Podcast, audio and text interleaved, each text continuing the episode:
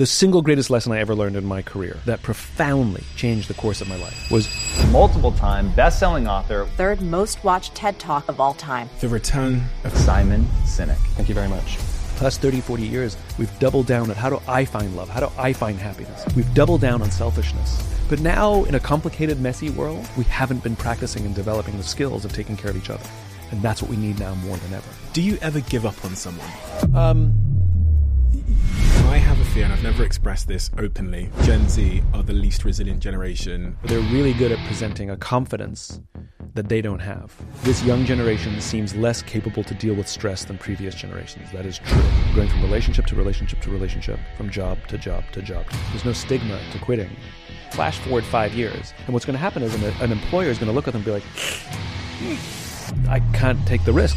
Everything we're talking about today comes right back to those human skills that we are lacking how to listen, how to give and receive feedback, how to have a difficult conversation. And the thing we have to deal with more than anything is fear.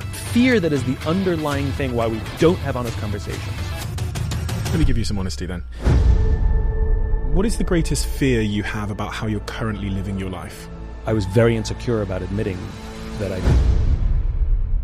I was crying, you know, as we were talking about it. That was that was hard.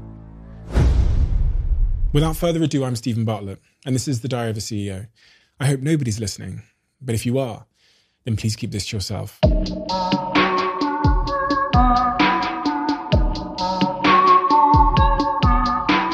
Simon. Good to see you again. Yeah, good to be here. Um, I, I, have to thank you first and foremost, and I, I, many reasons. You know, I'm a huge fan of all your work, but the conversation we had when we were over in LA was received so unbelievably well by the listeners on this podcast. It did millions and millions and millions of downloads in such a short space of time that I had to nag you to get you to come back again when you were here in the UK. So, well, it's nice to be back, and it's nice to do it on your home turf. Yeah, literally in my home. Literally in your home.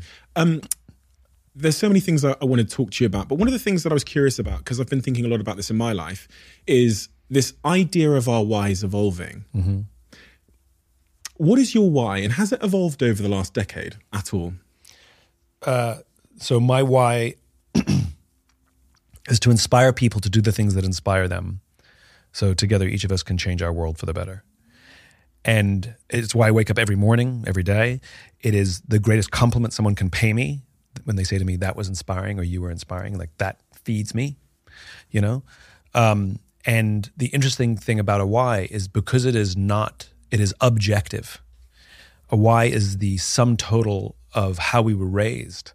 It's born out of the patterns and the lessons we learned from our parents, from our teachers when we're young. And our why is fully formed by the time we're in our mid to late teens. And you only have one why for the rest of your life. It doesn't change. You, ha- you are who you are based on how you were raised. Now, you may not be acting as your true self. You know, people say that to us all the time. You know, it's like, I don't know who you are anymore you know? But when you are at your natural best, your why is front and center. But we're not always acting at our natural best. And sometimes we make decisions out of selfishness. We, we take the job that pays us, that offers us the most money, and turn down the one to work for somebody who would probably be a better mentor. You know, we do these things all the time. And so, you know, can you tweak the words of your why? Of course. You know, but that's that's semantics. Um, can we find better ways to, to bring a why to life? Yes, that's the evolution. But the why itself is fixed. When you talk about the why being influenced by the things that happened in our life, our mm-hmm. experiences, our upbringing, does that mean that our trauma can influence our why for better or for worse? Always for better. Always for better. Yeah, a why is always positive. Um, uh, and I'll and I'll give you a real life example of somebody's why discovery that I did. And you know, one of the things I do when I do somebody's why discovery, I ask them about you know happy experiences when they were kids. And this person said, uh, "I didn't have a very happy childhood." I had a really bad childhood. And I said, okay, so tell me a tell me a bad memory then, you know. And t- she talked about a lot of abuse in the household and a very abusive alcoholic father who would beat her mother and the kids. And she told a story of a repeated pattern of when the father would be drunk and come looking for the kids, that she'd be hiding in the cupboard, protecting her brother with her arms wrapped around him, so to shield her brother and she goes through this whole story and at the end i pointed out to her that she's a protector that in the in these traumatic experiences it was her instinct to to protect her baby brother. And she's lived her life. If you look at all of the times that she's really thrived and where she's her her best self she's usually in a in a in a position of protection of other of other people. And that's where she finds joy in taking care of other people. And so the the experiences mold us into who we are um, and the effects you know the impact will be positive regardless of where it comes from. So yeah i mean a horrible childhood that made her a wonderful human being. I was going to use me as an example there to try and rebuttal that somewhat, but I remember having a very similar conversation with a, very good friend of mine a week ago upstairs who talked to me about their childhood. Their, they've talked about this publicly as well, so I'm not letting the cat out of the, out of the bag, but their f- their father used to beat their mother up mm. really, really severely. And she was mm. telling me literally just a few days ago upstairs that she her her memories of trying to hold on to her dad's arm as it swung for her mother when she was five years old. And when you look at the pattern of what those early experiences have caused, and a few other experiences, she's obsessed with mm-hmm. with with helping others, mm-hmm. and she's you know building these amazing businesses. She's unbelievably successful. Mm-hmm. It's like frighteningly successful at a mm-hmm. very very young age. However, mm-hmm. that force in her to help others has meant that she's compromised sometimes helping herself. And of everyone I know in my life, she is the most successful woman I know, but she's also the woman that is most unsuccessful in all of the personal aspects relationships, boyfriend, uh, mental health, mm-hmm. all of these things. Mm-hmm. So when we say, you know, I understand the positive side of it, but mm-hmm. the negative side of it seems to be um, of this unbelievable, I guess, why she's got seems to just honestly for me not be worth it. Because this is not a, this is not someone that is would would say they're they're happy. This is someone that is in therapy and is every day in tears and upset while serving the world in an unbelievable way. So is that a positive? Is that a, a positive why? so so the the the rub about the why you know a- why is basically the thing we give to the world. It's the value we have in other people's lives. Her friends would say of her that she is our protector. Um, you know uh, that is the role we fill in their lives which is why they love us because we're we're giving them our why. It is our value. The rub the most difficult thing about the why to understand is the th- the thing that we give to wor- to the world is also the thing that we need the most. It's it's always balanced, mm. and so I would argue that you know she, she it's not that she's unable to take care of herself, it's that she needs to find friends, colleagues, whatever it is, who are committed to taking care of her, and that's where the change happens, and you know we were talking about this, you know, before the show started. You know, there's an entire section in the bookshop called self help, and there's no section in the bookshop called help others. And I believe what we need is the help others industry. Um, I'll tell you uh, something, uh, uh, something that happened to me. A friend of mine was going through a really rough patch in her life. Um, her marriage was struggling, her career was struggling, she was unhappy. Like just none of the boxes were getting checked, you know. And she knows what I do. I mean, we've been friends for forever. And she asked a favor Can you help me? You know, of course, of course, I said.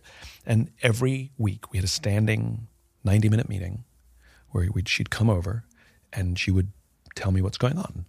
And I would give her some advice and I'd point out some patterns. And she'd feel fantastic. She would leave on a high and she'd feel amazing for like two days. And then it would go right back again. And she'd come back the following week. And this went on for months two days, three days, and then back down again, right? And then it occurred to me, like I remembered my own work.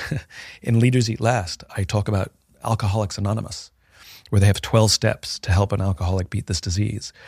Um, and Alcoholics Anonymous knows that if you master 11 of the 12 steps, you're, you're going to probably slide back and succumb to the disease. But if you can master the 12th step as well, you will more likely beat the disease. The 12th step is to help another alcoholic, it's service.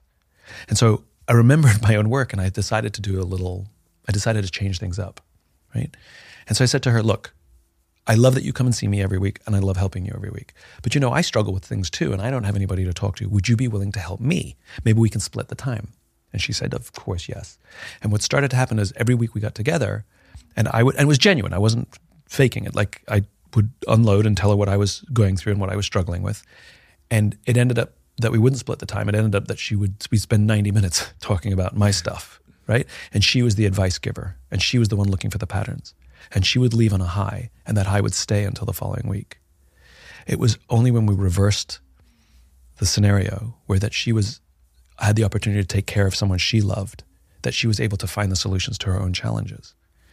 And I'm a great believer that that we have to remember we're social animals. We need each other. And this is the great paradox of being human. At every moment of every day, we are both individuals and members of groups. You know, and there's a there's a there's a debate. Do you take care of yourself first or do you take care of others first? And there's a whole school of thought that says you have to take care of yourself first because if you're not healthy, you can't take care of others. And there's a whole school of thought that says no, you have to take care of others first so that when you're in need, they'll be there for you. And the answer is you're both right and you're both wrong. It's a paradox. It's a struggle. And every day we're faced with sometimes big but often small choices. Do I prioritize myself at the sacrifice of the group or do I prioritize the group at the sacrifice of myself? And, you know, folks like, um, uh, uh, Maslow, like Maslow's hierarchy of needs. Maslow made him a huge mistake in that hierarchy, which is his his baseline, our, our basic need is food and shelter, right? I've never heard of anyone dying by suicide because they were hungry. I've heard of people dying by suicide because they were lonely, right? And yet, social relationships in, in Maslow's hierarchy is number three. But that can't, that doesn't sound right It seems like there's something more important to human beings than just food and shelter. And then the top of the peak is self actualization, which sounds the most selfish thing in the world. Like, I am so self actualized that I would literally sit on top of a pyramid and look down at all of you unactualized people, because that's my goal to be self actualized. He's half right. The mistake that Maslow made, he's the only thought of us as individuals.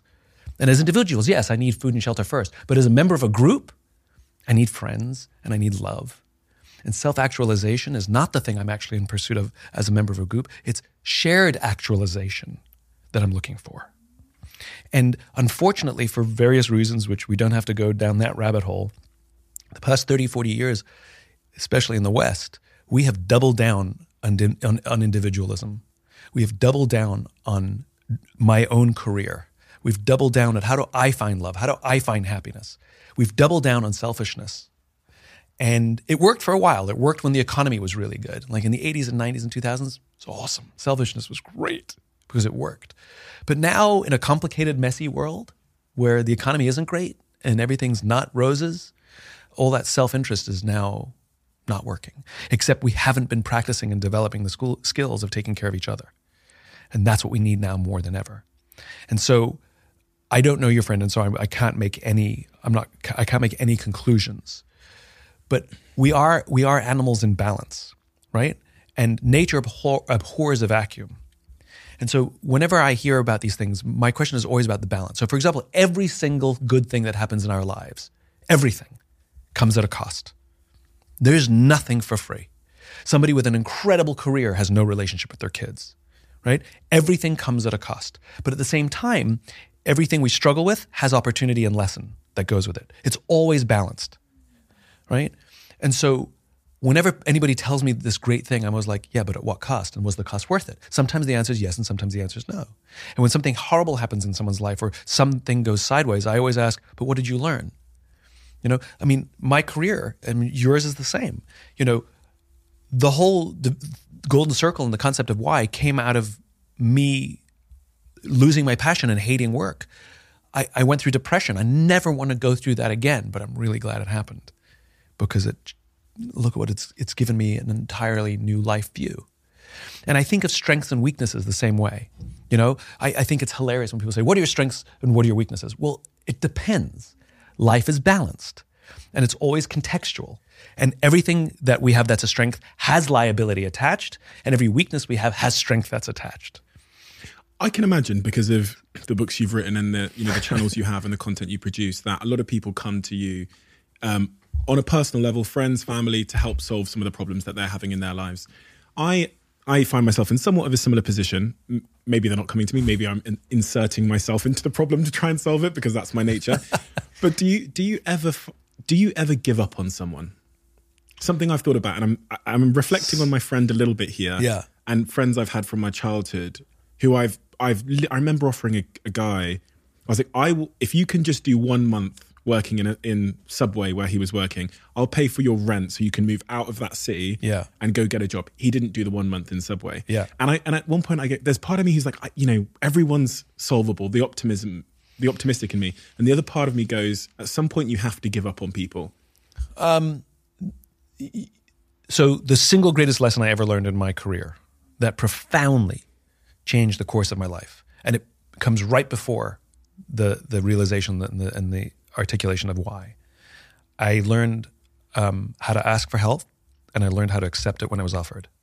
Okay, and I think that it's not about giving up on someone. It's that it's a it's that it's a that helping someone is a team sport. Success is a team sport, and if you find that you're the only player in in their life when they should be the primary player, you can only be you can only do the assists. You'll never be the one making the baskets. That's their job, right? But if they won't take the pass, then at some point you stop throwing the ball. And um, it's not about giving up on people. It's it's that they have. It's about, about accountability to take responsibility for oneself, and that and giving up on somebody is don't ever call me again. You don't take my advice. This is over, right? That's giving up on someone. For I think the the other way to do it is like, listen, I I cannot help you if you cannot be involved to help yourself. And I will want to sit down with them and I will want to I won't criticize and be like you're not doing this you have to follow my advice you have to do this you got to go work at Subway for the week. Like that that's not what I want to sit down and understand what the blockage is. There's something else that's the blockage that I can get to hopefully.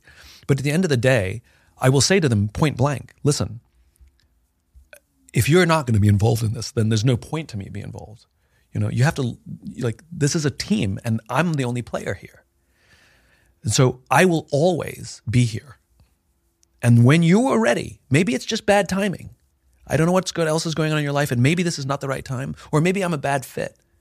But when you are ready, I will still be here no matter what. But you have to call me. There's no more. There's no more me throwing you the ball. Like you're gonna have to call me. And then they call you, and then Sometimes they, they, do. Sometimes time. they don't. Sometimes they do. Sometimes they don't. In my case, they call me, and and then they say it's time. I'm, I'm willing to accept the help, and then the same cycle happens over and over again. And you go, you go, you know, five Yeah, years then- of them calling you, Then you. Then then then it's then they're lying. but they don't think they're lying. They always think this time's going to be different. I'm going to do Uh, it on Monday. I mean, like I said, I want to know what else is the blockage. You, you, you, when there's that kind of repeated pattern, then there's something else. And I think, I think you know, our mistake in those situations is repeating our pattern, which is okay. I'm going to give you the same advice. I'm going to do the same thing. You're going to do the same thing. I'm going to tell you the same thing. I'm going to give up on you. I'm going to go like we, we're we're actually repeating a pattern as well. And so, you know, we know this as entrepreneurs, which is you got to try something completely, completely different. Um, and I think you know this is, goes back to what we were saying a moment ago, you know, which is we we are we are not teaching the skills of how to help others. And part of one of the biggest skills of learning to help others is learning how to listen. And most of us are really crap at listening, right? We confuse um, listening with uh, hearing the words that were spoken. You know, you're sitting watching TV, and you know somebody you love is trying to tell you something, and you're like, uh huh, uh huh, and you're still watching TV. You're not even listening to me, and we turn around and repeat all the words back to them. That's not listening. That's hearing the words that were spoken to you. You listening is when the other person feels heard, right? And where you are in pursuit of meaning, not the words spoken. You're not so literal, right? And I think in the cases of of like your friend, the the is to go from an advice giving mode, and the, men suffer from this more than women, which is we, our intention is to fix everything, right? All we want to do is fix, fix, fix, fix, fix. We see the problem. Here's the solution. But sometimes that's not what people need. People need to feel seen and heard and understood. And maybe, just maybe, you're going too quickly to fix, and he doesn't feel seen or heard or understood yet. And in this particular situation, and again, I don't know the person, but um, I would I would go to an extreme listening. You know, give the kid the opportunity to empty his bucket. Like, and you, there's only three terms you're going to use in the conversation. Go on, tell me more. What else? Because there's it's it sounds like there's it's whatever you think the thing is you're fixing. It's probably something entirely different. And until you can get to that, um, you're going to give up on somebody who maybe um, it's just that we had the wrong strategy. It wasn't until these examples surfaced in my life where I had friends asking me for this kind of help that I started to consider that maybe mindset itself is a privilege. one that if you don't acknowledge and understand, you'll end up giving advice from a very privileged place. You know, you know, I might say, "Well, just work harder," Yeah, or yeah. just Yeah, uh, just cheer up. Yeah. these kinds of things uh, uh, come from uh, like a a misunderstanding that my brain is fortunate enough to to think and be a certain way. Yeah. Um, but I've never heard someone people talk enough about this idea that our mindset in and of itself is a privilege, and that you know, That's interesting. That mindset is a privilege. Is that true? if we think about the ch- early upbringing in childhood, then Yeah. So that was maybe, you know, some people have monetary privilege from their childhood. One thing that your parents or your experiences might have given Sure, you is sure. a real psychological privilege. So let me just think out loud for a second, right? Let's try. Let me try and unpack that. You know, there are m- many stories of people who, when the odds were against them, whether they came from extreme poverty or abuse, rose up to have successful and happy lives, right? And when when we read about them or talk to them or meet them or hear interviews from them, they talk about mindset. They talk about uh, my mother taught usually the mother, like my mother taught me that to never be a victim. My mother taught me that I was capable of anything, and so they had a mindset. They you know where some people have a victim mindset, and then they that's that's the life they continue to live. Some people have a a different mindset, and it, it can lift them out of what we would consider unprivileged circumstances, right? So, you know, it makes me question then is mindset a privilege? And we both know people that have every privilege afforded to them, you know, every one of them. And yet, for whatever reason, their mindset is the wrong one and they can squander all of that opportunity, all of those advantages that they've been afforded, you know, um, and make a mess. So I I question whether mindset is a privilege. There are a lot of privileges in in in, in life. Mindset, I think, is one of the ones that is is there for the taking. I, I think about, so I was 18 years old, dropped out of university, shoplifting food to feed myself. And in that moment, I was entirely convinced that I was going to be a millionaire. What did I do? What did I, what did I actively do? You you to- just you're just countering your own point that mindset is not a privilege. No, I'm saying because I think that that I, I have the privilege that that mindset was given to me by my experiences and maybe by my biology. I'm wondering why in that situation, if you'd put me and my best friend that I talked about with the subway example in the same situation, one of us would have catastrophized, and me, I just saw it as this wonderful stepping stone to the point that I went around my house videoing my despair, videoing my dire situation, opening the fridge. There's nothing in it. My first page of my diary on Facebook notes, which I kept, says, I'm keeping this diary because a TV production company have asked me to. Tr- Bullshit. I lied to my own diary because I and I look back and go, this kid was sure Yeah. that he was getting out of here. Well, I, I mean, I played tricks and games with myself as well. You know, um, I mean, I remember. I mean, some of them are hilarious, but I, I did the same thing. You know, and and I said I, I go back to the concept of why, which is which is it's the experiences we had when we were young that formed us into who we are. It wasn't the shoplifting alone. It was your parents. It was your friends. It was your teachers. Like Is that a privilege? I mean, at what point everybody has a why and everybody's why is affirmative. You know, and and so like I told you about the abuse story, you know, something really positive and someone really positive came out of that trauma. Um so, you know, I'm struggling to call, you use the word privilege to mindset because what you're saying is anyone that anyone who's had any kind of luck or turnaround or has privilege, where anyone who hasn't and has failed, it's because of their lack of privilege. Like there's too many other factors involved in that, in those in those comparisons, to to to oversimplify it and call it privilege. I'm sure there are privilege components sometimes involved in that for sure, but you know when we're when we're if we're st- strictly talking about mindset, I I I I think it's uh it's I'm not sure. I don't think so. It doesn't because the control of our minds is the one thing that we own. It's the one thing that is not like we we can change the way we view ourselves and how we treat others. Um, and I think what's important, and it's a hard conversation, right? I think one of the things that's important is I think we have to have love in our lives. It's from someone. You know? Like even people who like I have a friend who came from a very abusive household. Um, he he found his grandmother stabbed to death and the knife was so deep that she was attached to the bed. Like that's how bad it was, right? Um, and yet he had a coach who believed in him. And so I think I think to have someone believe in us, to have one person see a spark in us, helps us recognize that we, it helps us see the spark in ourselves. You know, uh, it just I think it takes one, only one person, whether it's a friend or a coach or a parent, a boss sometimes, you know, who says who takes a liking to us, and almost all of us, almost all of us, can remember one person in our lives where it's a coach or a teacher who took us under their wing and saw something that we didn't see. Uh, and every single successful person on the planet has that person. But I think most of us do. Most of us have somebody who, who, who saw something in us, and we are who we are in part because of that person. Having someone in our lives um, kind of links back to something you were talking about earlier about trying to be less individualistic in our approach to, Yeah. to our lives and our careers. Lots of your work, and I, I was on your video subscription library, and lots of your work has that as a through line Yep. about connection and people and teams and Yep.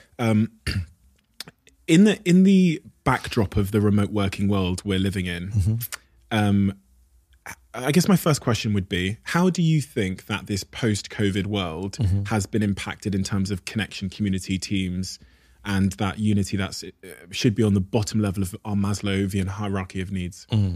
Well, I mean, obviously it took a step back, you know, um, though there are, again, I always think of things in terms of balance, right? And cost. So it's not good or bad, it's both, right? And so let's weigh both. Of course, we have freedom of schedule now that we didn't have. We have freedom to live wherever we want, which we didn't have. We have freedom to pick our kids from school or go to the dentist where we used to have to ask permission or take time off. We have that freedom now that we didn't have. Um, we have for people who are for people who are um, introverted. They like that they can get their work done in the privacy of their own home. You know, there are many advantages to remote working. Um, the sharing of ideas is much more difficult. Like a brainstorming, like really, really hard to do in a virtual scenario because it's hyper polite, right? You can't interrupt somebody as easily. Like when you have a real brainstorming, it's messy, it's loud, you step on each other's words, you interrupt each other, you have an idea, like, no, no, no, no. And nobody cares. It's the, it's the mess, it's the joy of it, right? In an online scenario, it gets, you literally can't hear people if everybody's talking at mm. once. And you're constantly apologizing and so your turn. And in, you don't have that wonderful energy. I and so I think brainstorming's suffered. Um, and then the obvious one, which is, um, which is, for a lot of people, and I think it it dramatically affected younger people more. Um, but for for all of us, you, you know, when you're done with work, you go out with your friends for a bite to eat or at the pub, and you bitch about work, and you bitch about your boss. Totally healthy. And you and you do it in the with with the friends whether it's a good job or a bad job it doesn't matter. You have a you, you have a, a place separated from work. That's your friends that you go and get it all out right? Super healthy and you feel supported and loved and heard and all that good stuff. That went away completely completely. And so what ended up happening and again if you didn't have a family if you were living alone it's all these things just get more and more exaggerated right? So um, what ended up happening was and again especially young people but for a lot of other people too is we started looking to the people we spent more time with people now at work on the on zoom with them all day and sometimes into the into the evening. We now started spending more time with these people and we didn't have somebody to go out with afterwards. And so we started looking to work to be that therapeutic outlet right?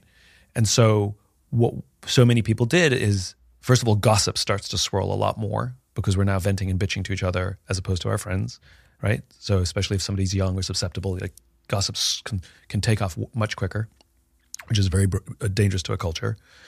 But what what I've what I've seen is that we find one empathetic person, uh, the good listener on the team, right? And we call them up and we bitch about our job, and we bitch about our boss, and, but then it keeps going. Like I don't know what I do, what I don't want to do with my life. You know, I hate my boyfriend, I hate my girlfriend, da da da. I don't know if I should. Break. And all of a sudden, you're dumping all of your life's problems on somebody from work who just happens to be a good listener. And what we're doing is we're increasing the stress on that person. So we s- suffered it in our company, and I've heard it from many other companies, which is those people, those empaths, they're quitting. And if you ask them, why are you quitting? They go, because I'm burnt out. And you're looking at their workload and be like, I, I don't understand. Like, how are you burnt out? They're burnt out from taking on all of everyone else's stress because they're empathetic. Everybody else's stress becomes their stress, right? Mm. That's the problem with this, which is, and it's good that some of like, as COVID eases up, like going out with our friends and having that that safe space to vent away from work is really important. So, in a cultural standpoint, it's very hard to control for that. Like, I can't interrupt it. I can't tell them they can't. You know, they don't want to go to their boss to talk about those things. But what what is again, particularly young people, but uh, others as well, but particularly young people, they're they're recognize that there are boundaries at work, and you by dumping on one person that they should take on all your problems, and they listen and they listen and they listen and they listen, and sometimes they give bad advice, but they listen and they listen. We're doing a great disservice to that other person to, to make ourselves feel better for a few minutes. I've it's one of the first times in my life that I've started to think again about culture design, and it's it's funny because I ran a business post COVID for seven years. We had almost a thousand people. I then left in the middle of COVID, and now I'm launching businesses after COVID. And it seems that not all of the rules apply, and a lot of that's because of comparison now. So that a modern employee is comparing the working culture that they're seeing on TikTok Right. and LinkedIn Right. to their own. And it's almost as an employer, we're competing with a false TikTok social media narrative that is, um, and people never really know what they actually want. I think as it relates to culture, even me. So when if you ask someone what they want from their working culture, would it meet their fundamental needs? Probably not. Yeah. So my, my question to you is how are you on a practical level what changes have you practically made or believe are necessary in a post-covid world that you wouldn't have maybe stated in a pre-covid world if any let me come at to let me come at it from a slightly. So if you go back a bunch of years, um, our lives looked very different than they do now. Obviously, um, we got our sense of purpose from church. We got our sense of community from, you know, whatever bowling league. We hung out with our neighbors. They came over and on the weekends and had barbecues with us. And work was a place that we went to make money to pay for our lives, pay our bills. And it was also a different time where we were super loyal to the company and the company was super loyal to us, right? And that was that was life. And then church attendance started to decline. Bowling leagues basically are gone; they've disappeared. We don't uh, go to community centers anymore. We don't have our neighbors over on a weekend basis, and so we've our sense. So all of those things we started to look to work to replace. So now we say to work, you have to give me a sense of purpose. You have to give me my social life. You have to give me a sense of community and belonging. Um, and now it's we've added things to that list now since COVID. It's just like, and you have to agree with all of my politics. And by the way, you also have to be my therapy now. You have to be my place for therapy, which is what we were just talking about, right? And it is an impossible standard to put on any culture that they can do all those things for you, just like um, we've put impossible standards on romantic partners that they have to be my intellectual equal. They have to be my they have to be com- sexually compatible with me. They have to be emotionally compatible with me. They have to share all of my interests all of my politics. You know we have to vote it for all the same like these are impossible standards to put on another human being and we're literally setting people up to fail. We're setting up business cultures up to fail as well. Like literally no culture can can can live up to that standard. And so um, in pursuit of that the grass is always greener. You have people who are going from relationship to relationship to relationship, worse from job to job to job to job. And when I was younger, you know, if you didn't like your job or if you didn't like your boss, the bad news was you had to stay there for a year because if you left in anything less than a year, you would hurt your CV. They would they'd be like, "Why did you leave in under a year?" You know. And now, young uh, again, particularly young people, there's no um, there's no stigma to quitting, um, and it happens sometimes too quickly. Like if you're confrontation avoidant, and I've seen it happen, confrontation avoidant. I'm too afraid to ask my boss for a raise, so I just quit. I've seen it happen, right? Or um, I've been here for four months. I don't like the culture. I quit. right? Or I got in trouble at work. I hate my boss. I quit. Like, and so people are quitting so much. My fear, my fear, like I don't mind if something's super toxic. Get the heck out of there. Most places are not super toxic. Imperfect, yes, but toxicity is like a like there's a standard, you know, and it's a high bar, and um, uh, or this doesn't fit my values, or this doesn't agree with my politics, I quit. My fear is that if you go, if we flash forward five years, there's going to be a disproportionately high number of people who have eight jobs in five years. And what's going to happen is an, an employer is going to look at them and be like, "Mm, I can't take the risk that you're going to stick around. I'm not hiring you. You're you sound like an amazing candidate, but you're too high risk for me. Or or and because you've had so many jobs over such a short period of time, you actually haven't stuck around long enough to build up a skill set or know what it's like to manage a storm because you've stuck around in the good times and bailed in the bad times. And so you have now been in the workforce for five years, but you don't have five years of work experience. You have four months of work experience. And so I don't want you either because you don't you've never been through a battle. You know? And I and I and I see it happening. Um, a young person who's been at a company for eight months uh, goes to their boss and says, I want a raise, I want a significant raise, because I'm doing the same job as those people. Um, those people have been in the workforce for 10 years. I know, but I'm doing the same work as them and I'm doing good work. That's true. You are doing the same work as them and you are doing good work. The difference is, I'm not paying them just because they've uh, obliquely been in the, the workforce for 10 years. I'm paying them because you know how to hoist a mainsail in calm waters. And you can hoist a mainsail in calm waters as well as they can hoist a mainsail in calm waters. The difference is they also know how to hoist a mainsail in a storm.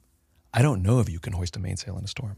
I pay them more because I know that if if we run into hard times, I know that they know what to do and I can trust that we can navigate. And I also know that they will teach you how to hoist a mainsail in a storm. It's like the same reason I buy insurance. I don't expect my house to burn down, but I pay just in case. I'm paying them more for a skill set that I hope they never have to use. That's why they get more. You know, one of my fears at the moment, which is perfectly linked to what you're saying, is I have a fear, and I've never expressed this openly. So this is the first time. So don't all come for me at once. I have a fear that Gen Z are the least resilient generation um, that I've ever seen, and a lot of it. And this is, sounds so stupid and not evidence based, if you look at what TikTok is telling this generation work is, mm. and there was a video that went viral on Twitter the other day out in Silicon Valley where it shows like a Facebook employee, one of the big tech companies. She arrives at work in the morning, she takes a photo of a latte. Oh, there's free muffins. She goes over and has the free muffin. It shows her in her TikTok literally doing like 30 seconds of work. Then she's out doing some like pottery making class that work have put on. She comes back to the desk, does another 30 seconds of work. Then she's off to a work social. Mm-hmm. And I I reflect on the storms that my father went through at work, and I kn- I just know so deeply inside of me that there's no way some of these younger Gen Z people could weather such a storm without quitting, um, report doing a long LinkedIn post uh, to criticize their employee, then quitting, employer then quitting, and I just I just fear that Gen Z, when when I'm hiring people that are in that generation, I almost need to to go to an extra length just to check that they can cope with a high intensity culture where demands might come on a Saturday because the world doesn't stop on Saturdays and Sundays. Uh, so I wanted to get your take on that. Um, so let's examine both sides, right? Let's again let's let's think of the what's the balance and what are the costs, right? um, it is a generation that already was starting to ask these questions, but COVID forced the rest of us to ask these questions too, which is what is the definition of work, right? Like, what does a full time job mean? And these these are unanswered questions. So I don't have an answer as to what the future of work is because it's right now everything's in flux, and we don't things are have not landed yet, right? So what is the definition of a full time job? If I don't come to work, the definition used to be I come in at eight or nine and I leave at five or six. That was a full time job. Now, how much work I did between those hours, you know, it was it was FaceTime. And we know that because we've all had jobs where we stuck around until seven. So we got FaceTime, so our boss liked us, right? We've all done it, right? But FaceTime is not a thing anymore. And so I have a full time job and I'm offered another full time job and I took it. And we've seen, we see this like employees who are like have productivity issues and then they say that they're burnt out. And like, I know how much work you have. You shouldn't be burnt out. How, do they have a second job? And why shouldn't they have a second job? Well, we pay them benefits. So what? Like as long as they're getting their work done, do we care when? People all have side hustles. Even people who've, who've got full time come to work, everybody's got some sort of little side hustle. So the definition of what full time employment is is is up for is up for debate. And I think young people feel, in particular, that why shouldn't I? It's my time. I can do what I want with it. Or I only work forty hours because those are my those are my limits. Respect my boundaries, right? Um, and uh, the problem is, is is I think all of it is so literal, which is yes, boundaries are important, but the edges of the boundaries are fuzzy, right? And it's not like I don't work on Saturdays. Well, I I agree with you. I don't want you working on weekends.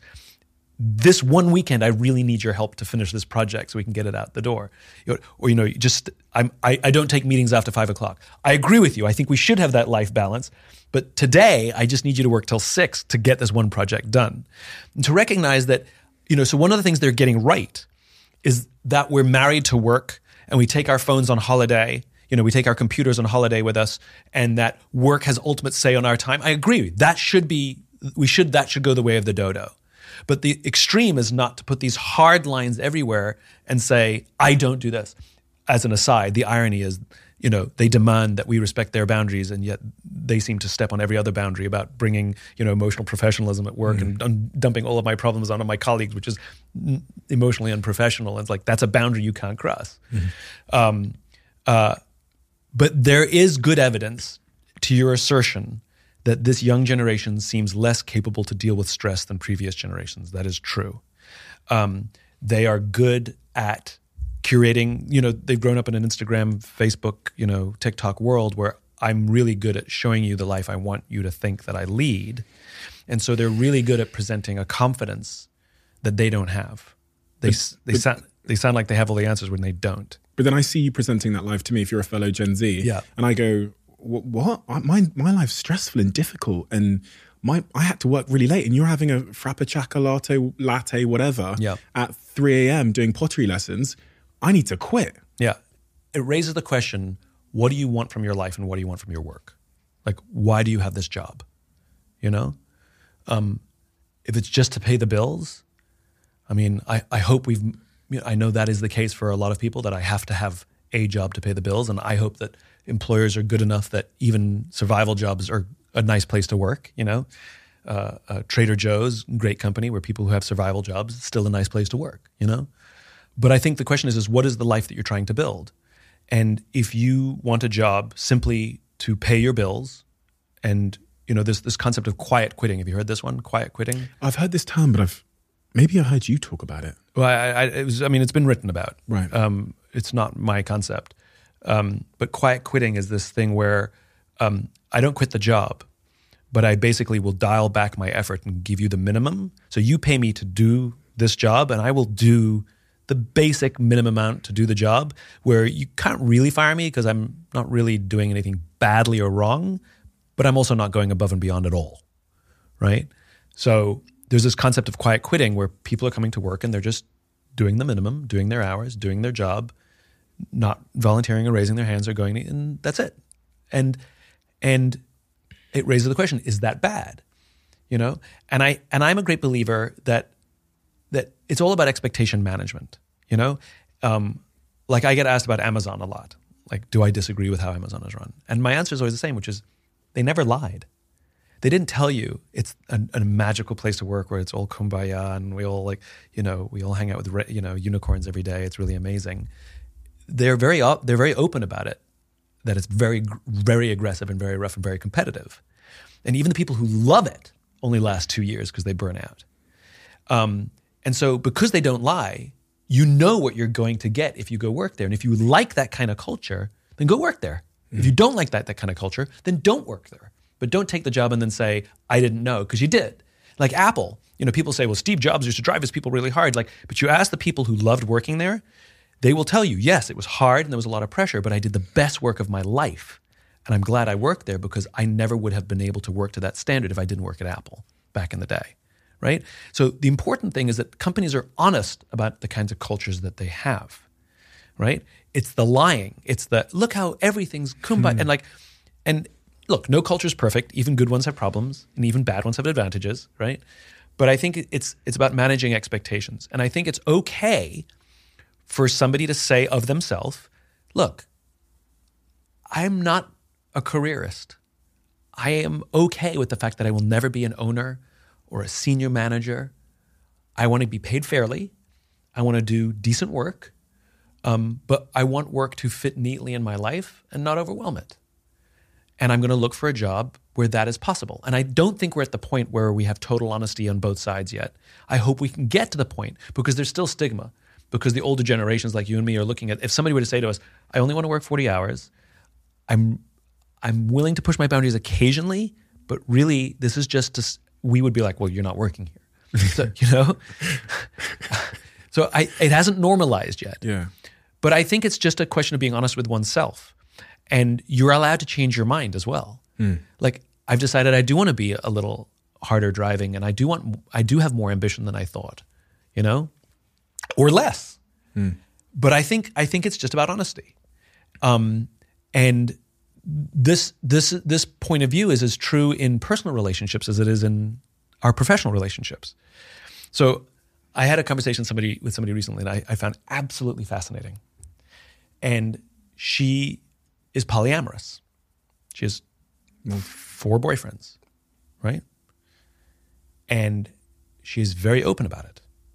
And one of the things that she, that she explains is you have to be very honest with everybody so that everybody knows what the deal is. You know, we're think, I think what a lot of people do is they're dating somebody, it's new, it's casual, and they're dating somebody else that's new and casual, but they don't tell them about each other. So they both think that they're more special than they are, or they both are driving towards something that may or may not be true because, you know, you're dating two or three people and you're going to wait and see which one works out. This in the poly world, what I'm learning is you tell everybody everything so everybody knows. And it's very open and honest. And everybody knows where they stand. You can you can say, I'm not into this, I am I want to be the sole, or I'm okay with this. And maybe something will develop, maybe it won't. But the point is it's on the table. And I admire the level of communication. What I'm hoping is that we do the same thing in our professional lives. So you sort of have poly work, if you will. You know, I hmm. have two full time jobs. You know, I have or I have three things going, or I only want this kind of relationship. And it works if both parties are really open and honest. Because it's all about managing expectations. Hold on, I thought that you were going to give me all of your attention and all of your effort and all of your ambition, and you're telling me you only want to work, you want to treat my job as a casual job? Like, just replace relationship with job. All the same rules seem to apply. But if I knew that, I would be fine with that. I would have given you a different job and had different expectations and wouldn't have pushed you really hard. I would have given that work to someone else.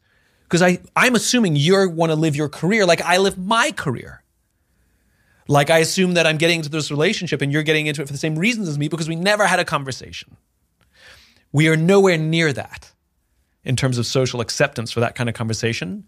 But I aspire for that, that somebody sits down and says, part of your CV and part of your interview says, you know, what kind of work life balance do you aspire for and how do you view work?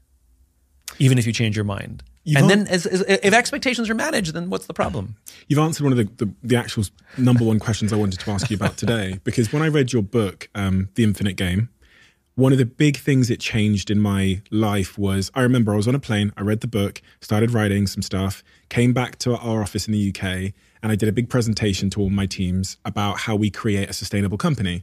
Because if what you, you know, if what you're talking about in the book is is true, then um, and and we're not playing a finite game here. How do we redesign the business from the ground up so that it is fundamentally sustainable? Yep. I came up with this thing called www.work, welfare, and world, which is the three reasons why we exist. We made um, 2020 goals. So this was in 2019, 20 goals before uh, 2020 for each of these areas.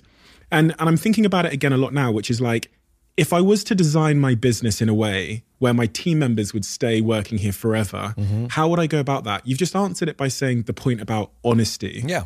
expectations. So sitting them down and saying, "What do you want from your life?" Because I've never asked that. Yeah. I'm as you quite rightly identified. I'm presuming they want what I want. Exactly. Um, so honest, I, I wrote it here as a question to ask you: How do I get the, my employees to stay forever? Okay, so why Not should like a that- dictator. That sounds awful. But I understand Yeah. that. But why should a? It, it's you want to create a place in which if people want to stay, it'll be an enjoyable place that they can make a career and and and, and grow within the organization, mm-hmm. right? Like, and for some people who don't have aspirations for leadership, that they can come and do good work every day and sort of get fair raises on a on, you know on a on a on a regular basis, so that they would you know with cost of living adjustments, et cetera, mm-hmm. that they want to stay there even if it's a, a middle level. Like, not everybody aspires to like be a hard driving you know owner, you know. And I think it's about making it a conversation. We we we, never treated work like a conversation, you know. We treated it like a like a speech. This is how it's going to be. And I think so. One of the good things that's coming out of you know COVID and, and young people is they're they're asking questions about why does work have to be that way, and employers are rebelling against it because it doesn't fit the way we grew up and doesn't fit our understanding of relationships, you know. And it's just a conversation. That's all it is. And by being honest up front, then you can say, I don't think this is going to be a good fit for us. I, I don't think you'll enjoy working here. And so if I employ you, knowing what I know now, we will both get frustrated. And I will either ask you to leave or you will just tell me you're going to leave. That's how this will end, you know, um, because of misaligned expectations. And so I think being honest about what you want and who you are and what your ambitions are, even if they change in the middle, you can knock on the door and say, I've changed my mind.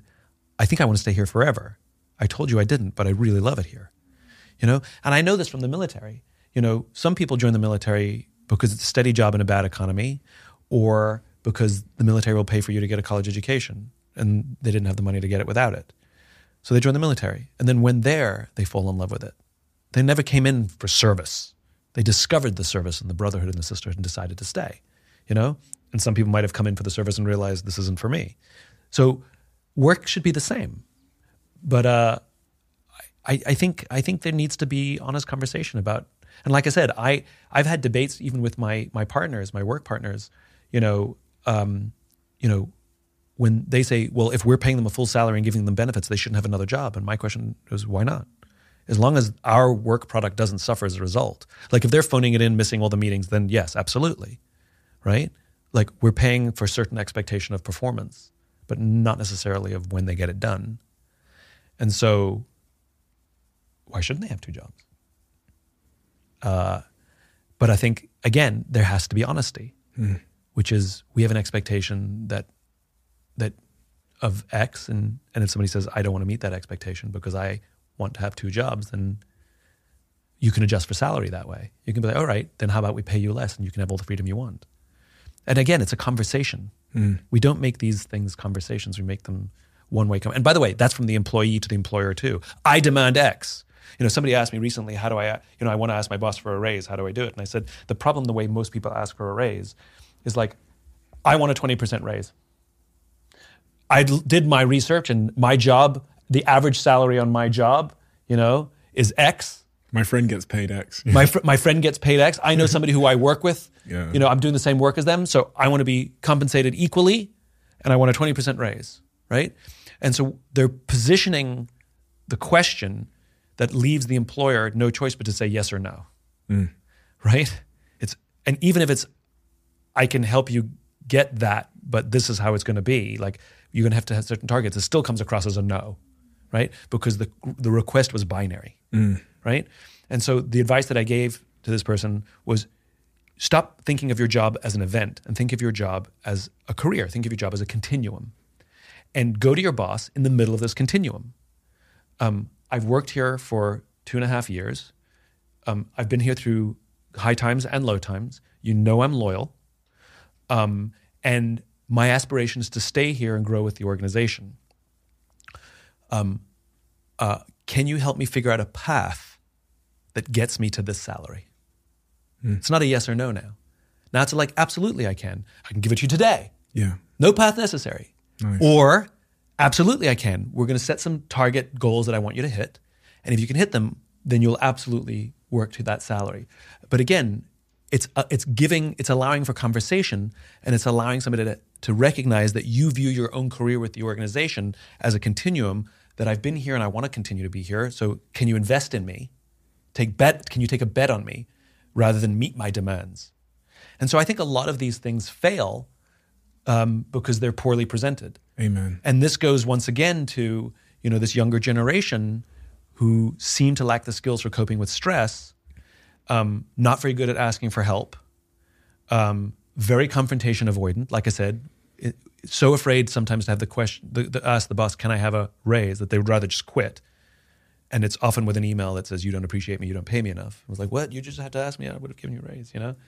Um, uh, and I think part of it is also that, you know, when somebody is anxious about something, they do poorly present. They do make things binary because there's fear or anxiety or stress or fear of rejection. What if my boss says no?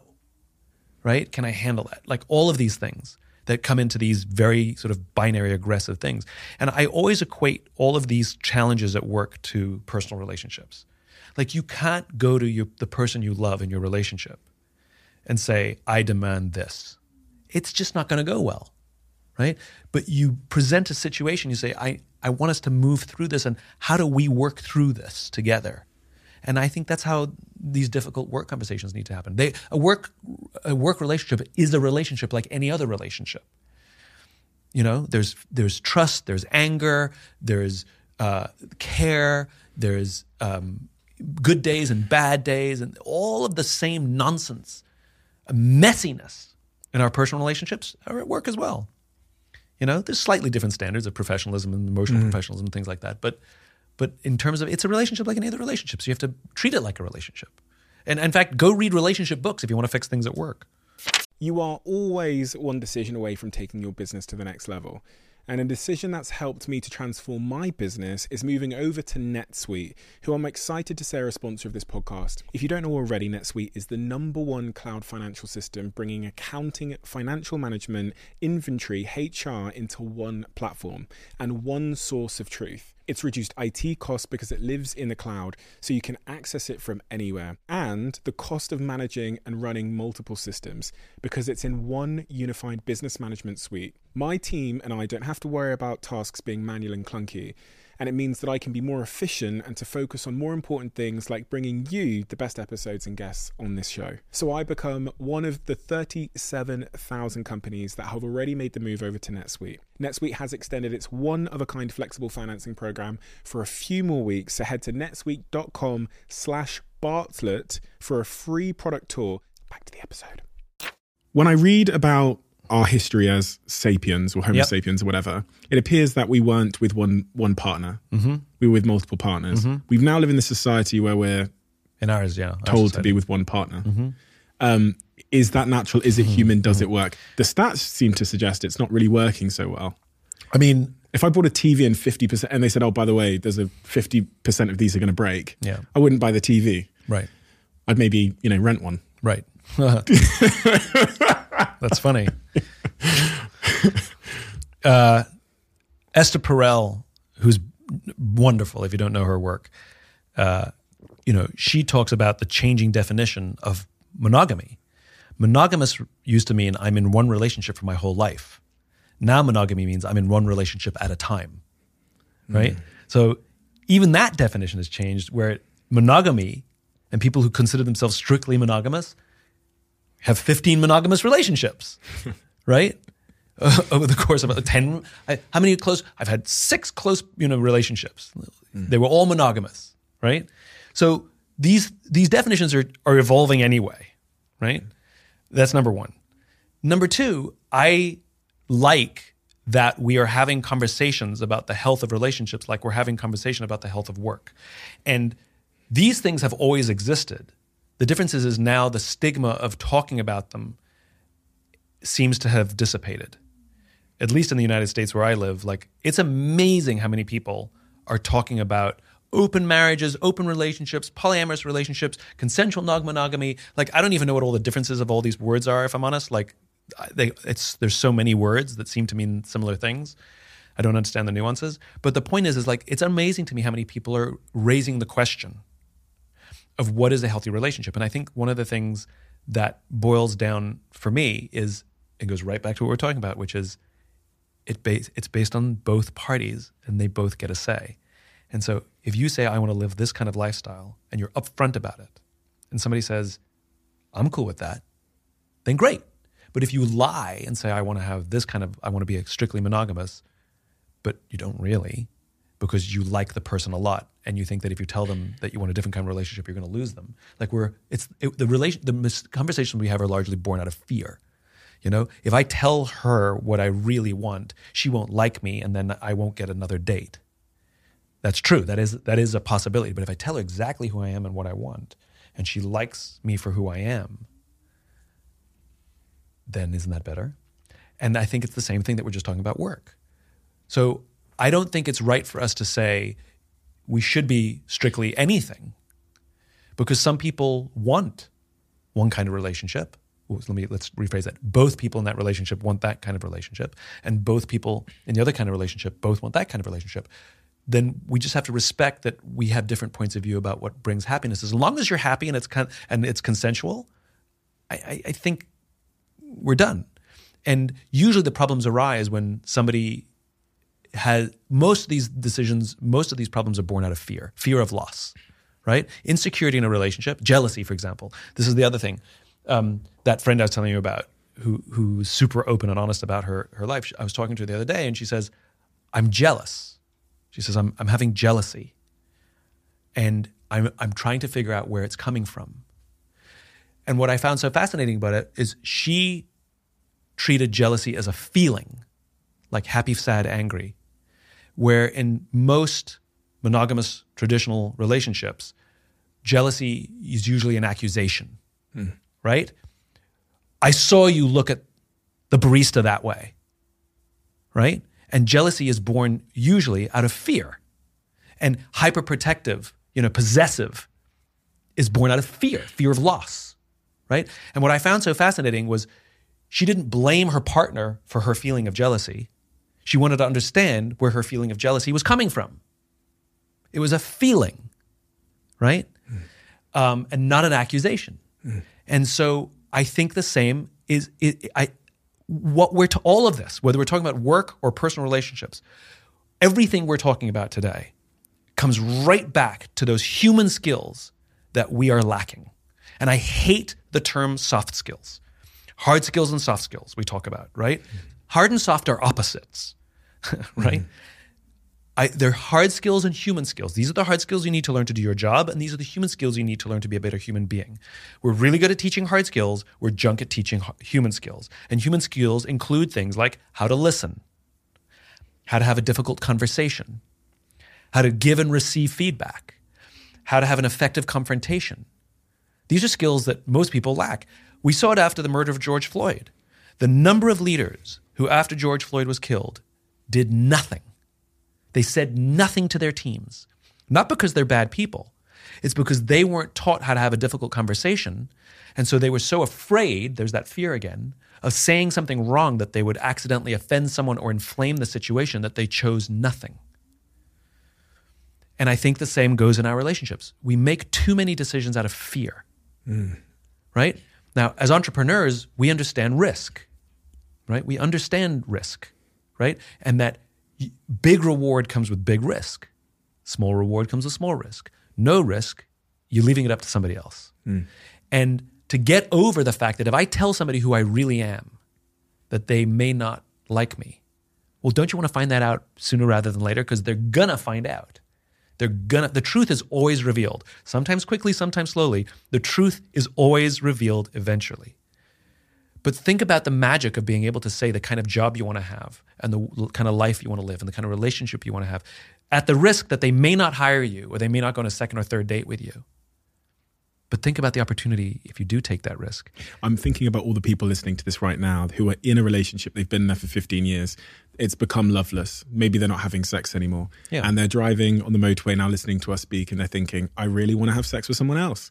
And if I go home and tell uh, Jane or John, or whoever it is, I don't want to be gender specific, that I just want to have sex with someone else and I also want to keep them around, Yep. they're going to leave. So I can't be honest, Simon.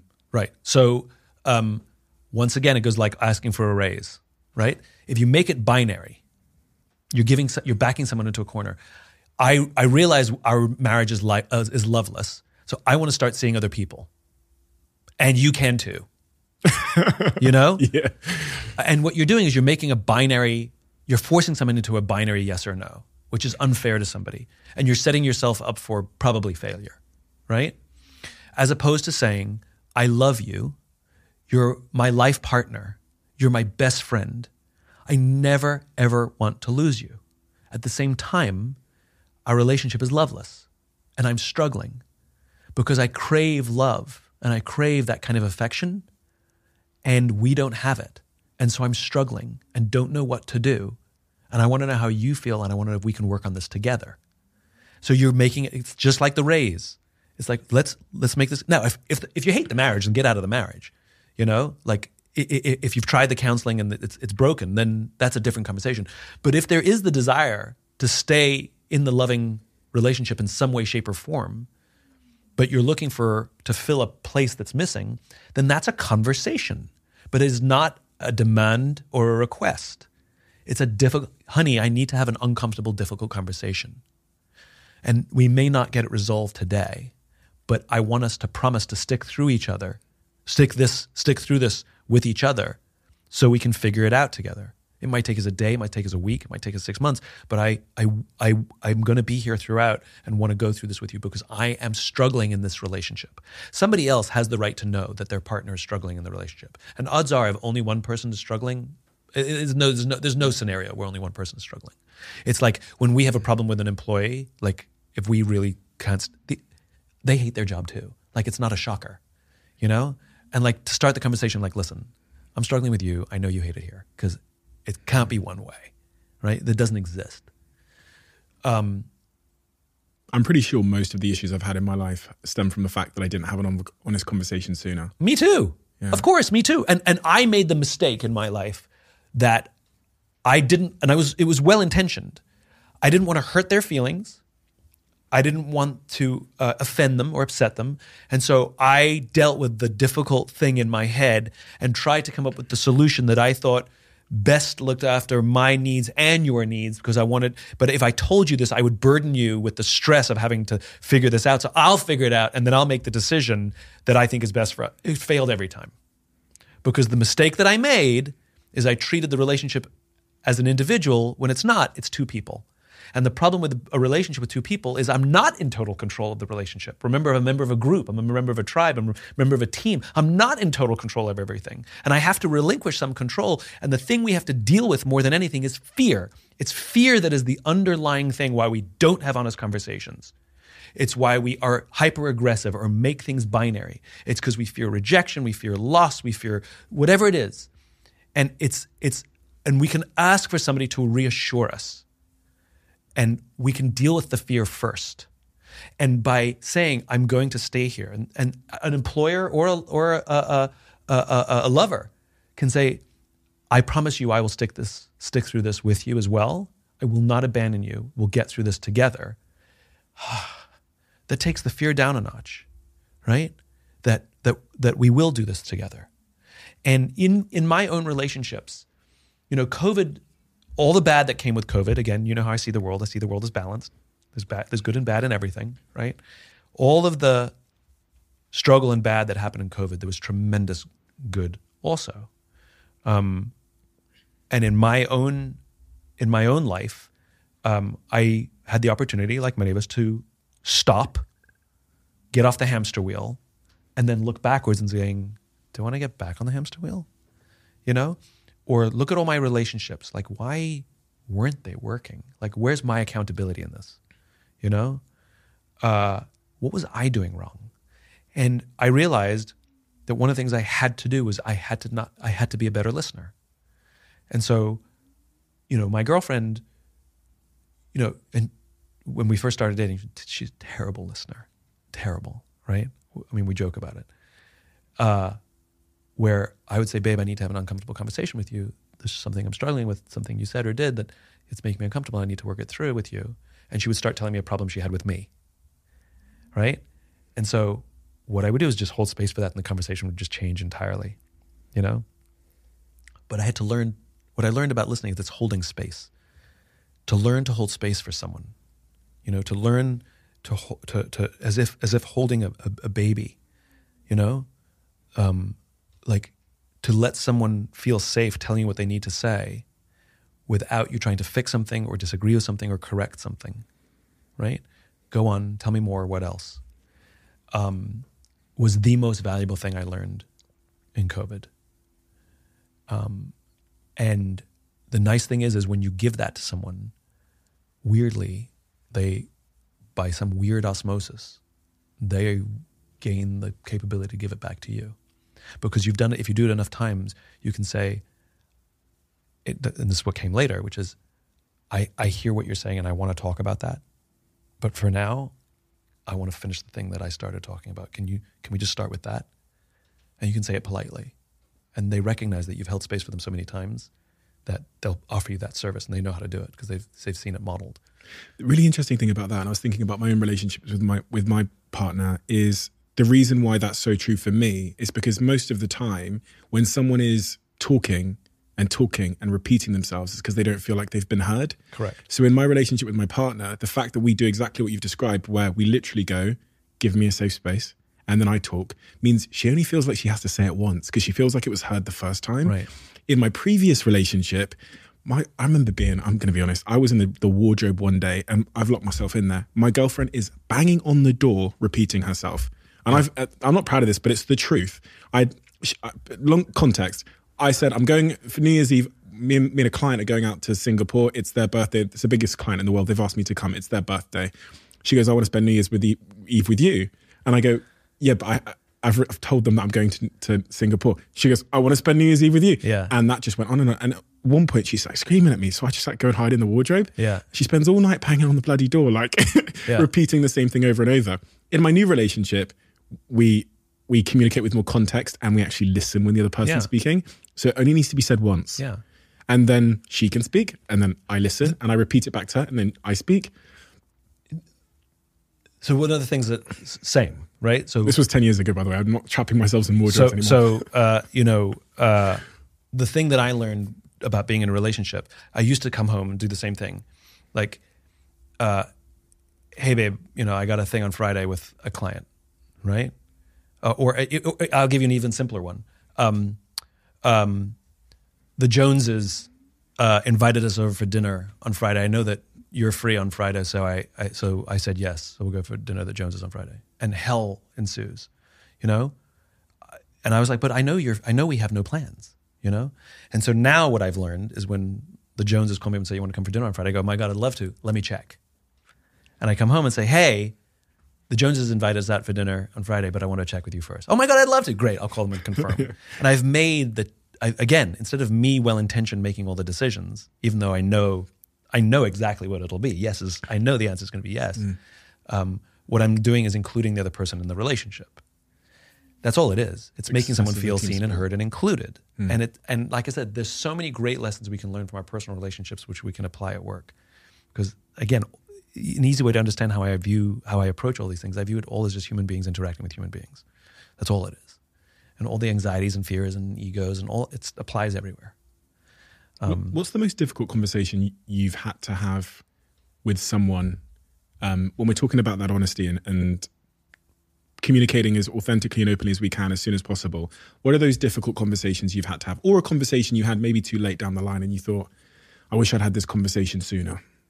I mean, they're they're not different from anybody else. I mean, as you know, talking about George Floyd to my team, talking to George Floyd with my black friends, that was really hard. Um, and I made mistakes. You know, like I remember with one of my friends, one of my black friends, I was crying. You know, as we were talking about it, and I said to him, "Why aren't you crying?" And he said, "Because it's new for you. It's not new for me." He says, I'm exhausted. I'm like, I'm glad you're having your experience, but it's not my experience. You're, you're, this is, you're seeing this for the first time. I've seen this my whole life. You know, like that was, that was hard, you know, to have that being told at me, to, to me. It's true too. Um, but my conversations are the same as, I mean, the difficult conversations, you know, it's about, it's about honesty in relationships, but honesty with, with, him, you know, with somebody on a team, you know, uh, if, if something's not working out, or if you have to give somebody really hard feedback, somebody who you are really close with, it doesn't mean you're letting them go, but like there's really hard feedback you need to give to someone, and learning to deliver it with love, learning to be matter of fact. You know, one of the mistakes I would always make, you know, this, you know, these all these theories about give somebody the, you know, the, the compliment sandwich. Tell them something good. Tell them the thing you want to tell them. Tell something good. doesn't work because it's it's bullshit generic something good, really specific something bad, and bullshit generic something good. You know, seven good things, one bad thing. Bullshit, bullshit, generic, generic, generic, really specific. So it doesn't work, in my opinion. trust. Yeah. It doesn't work. Like you, if it's really, you know, it's like, you know, I really like that you show up to work with a smile. And there's one other thing I need to talk to you about. You know, um, but what I've learned is when delivering good news, be very emotional, and when delivering bad news, um, remove the emotion. Um, and so, like bad news at work, especially, you know, when we sit with down with someone like, um, ah, so I don't, I don't want to belabor this. Um, you've been with us for a long time. Uh, I need to. This is really hard. I need to give you some difficult feedback. I'm infusing all of the emotion into this, right? But to be dispassionate about it, say, hey, I need to give you some difficult news. I need to just have a really blunt conversation with you about something that's going on at work, and it's going to be really hard for you to hear. But I need to tell you. Boom, here it is. It, it, it people appreciate it when we're just straight with them, and you know, not infuse all the extra emotion. Um, but you know, yeah, I think the same. I think the same is, again, same is true in all relationships. I've always found that I, I struggle to use the word employees. And you just went to use the word then and you changed it to team. Yeah. Is that something that you also the reason why the reason why so I use whenever I'm on the podcast I talk about it, but my, my team will never hear me and if they might not have noticed this, but this has been the same for ten for about ten years. I will never in a in a chat set, call them call people that work in my company employees. Yeah. It seems to be somewhat of a violation of my values somehow. And I just noticed you went to say the word you went um, team, someone on my team. That's what you did. Yeah, I mean, I, I do the same. I mean, I, I when I show up to a group call, I'm like, "Hey, team," and like, yeah, and, you know, um, employee to me is a technical word. You know, Yeah. Um, I don't mind talking about employees when we're talking about generic company stuff. Um, I don't mind referring to employees when I'm talking to an insurance when I'm talking about insurance. You know, or benefits. You know, it's like it's a technical term that I think is totally fine to use in technical times. But when I'm referring to people and those people have names and faces, then then they're the team. Do you you know this Andrew Tate thing? This Andrew Tate guy has been in a lot of the headlines. Do you know who he is? Probably a good thing you don't. Um, he's been in. It's this guy that kind of came out with this kind of pro, you know, pseudo weird, kind of strange masculine approach. His base thesis, I guess, is saying that men, young men, and men generally are missing something in their lives that the modern world hasn't given them. Um, Jordan Peterson has alluded to similar things. Jordan Peterson's been on this podcast a few times. It's got me thinking about gender differences and our needs in, in the world. A lot of mm-hmm. people, there's a lot of people in like YouTube and the self help space that are saying mm-hmm. men have these unmet needs because the world is becoming more equal and they are lacking their sense of purpose and men are meant to be, I don't know, tribe leaders and all these kinds of things. And when you look at the, the, the suicide rates in our country, the single mm-hmm. biggest killer of men under the age of 40 is themselves. It's mm-hmm. suicide. Mm-hmm. And so I've been I've been mulling this. Mm-hmm. Is is the is is there gender differences in your view? These are all very difficult topics, I understand, but and is are men in particular having certain needs go unmet because of a changing world in your view? Everybody has unmet needs because of a changing world. Fact. Are there gender differences? Of course, there are gender differences. And how we respond to men versus how we respond to women is different. A friend of mine who was, um, she was, she, three things happened to her simultaneously. She's in the military. Three things happened to her simultaneously. Any one of them would, would be difficult, but all three of them happened to her at the same time. She was promoted to senior management. She became lieutenant colonel. She was deployed for 13 months, 12 months, and she was given her very first command. Okay, so any one of those things is, is, a, is, a, is, is a trial, and all three happened at once, right? And she took over a job where the previous five leaders had all been fired.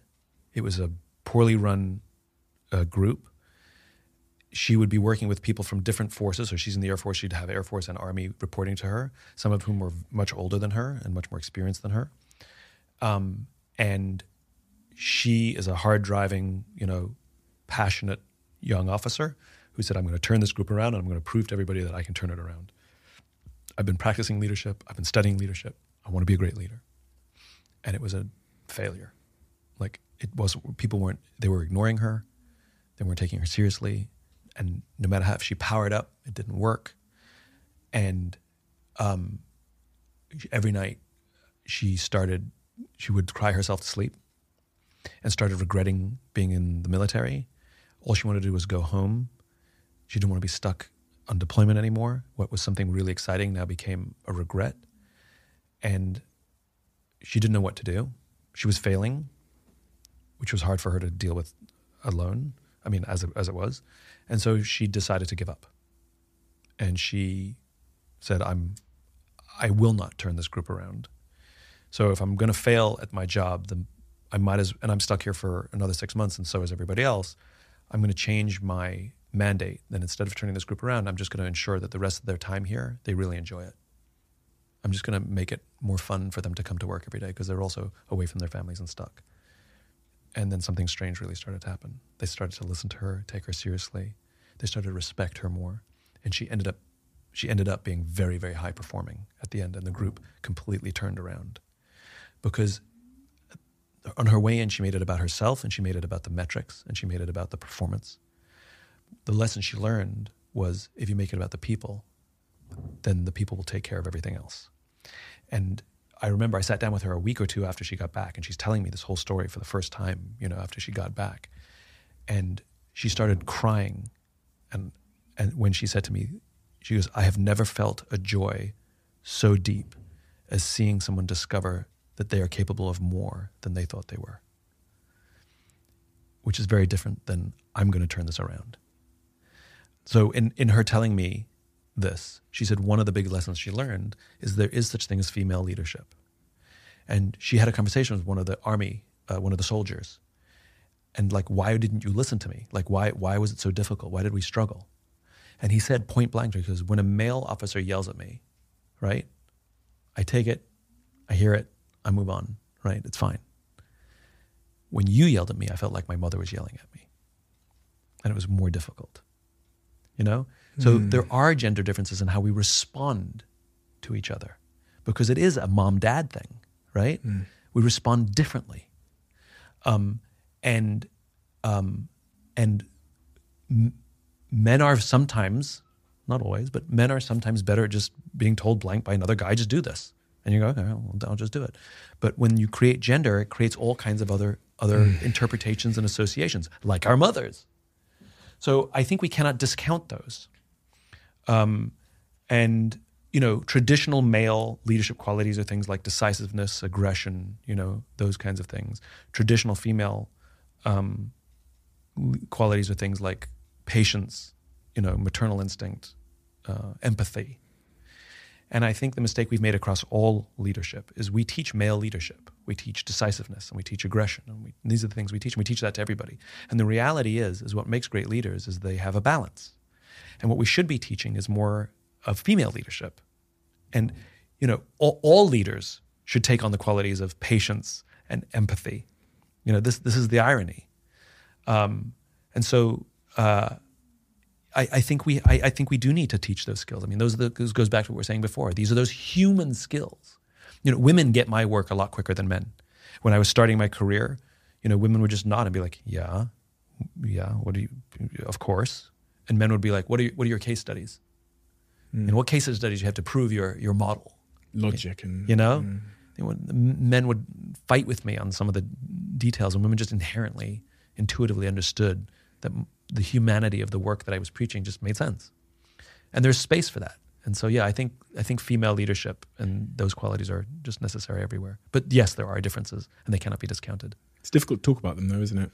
It feels like a minefield. Even when I talk about gender differences, it feels like I'm going to step on a mine somewhere because you're, you're, you're entirely correct. And my previous company was um, our managing director was a woman, and I think the business was more successful because of those qualities you've suggested yeah. empathy, care, patience. Yeah. Um, she, she was much more honest about uh, honest about forecasts. Yeah. And how, how the business was going to perform versus uh, a male leader. I mean, this is such a narrow example, so it's not necessarily truth, but a, a male managing director we had who was extremely exaggerating and very, very, very ambitious about forecasts that were yeah. never realized. That makes sense. That that's consistent, and and I think you know there's lots of data on this. You know, m- men, you know, when they apply for a job, and they say we need these 10 things and if they have 6 out of the 10 they apply for the job. And mm-hmm. women won't apply for the job unless they have 9 or 10 of the qualities. Mm. You know men are a little you know i've seen it happen in meetings where you know there's a male entrepreneur and like the client is saying you know we'd love this to have we'd love to have this. And they kind of have it and the guy goes we can totally do that and Yeah. you know and they'll sell it. They'll sell it right there and then figure it out later. Yeah. and i've sat in meetings with a female entrepreneur who has almost that. Like they're really close. And i and the, the you know somebody's saying we, we would love this. I'm like you have that. They're like it's not we haven't tested it yet. I'm like i'm like you have it. Tell them you have it. They're like well, it's, not perfect yet you know? Um, so yeah, I mean, I, I- mean, some of it, some of it is a cultural as well. I have a, a female entrepreneur friend who has a theory, and I have to stress this is her theory. Deferring Right, responsibility. exactly, exactly right. She believes men make better entrepreneurs than women. She believes men make better entrepreneurs than women. Okay. Yes. Why? And the logic is uh, that uh, as when we're young, traditional roles, for the most part, still exist.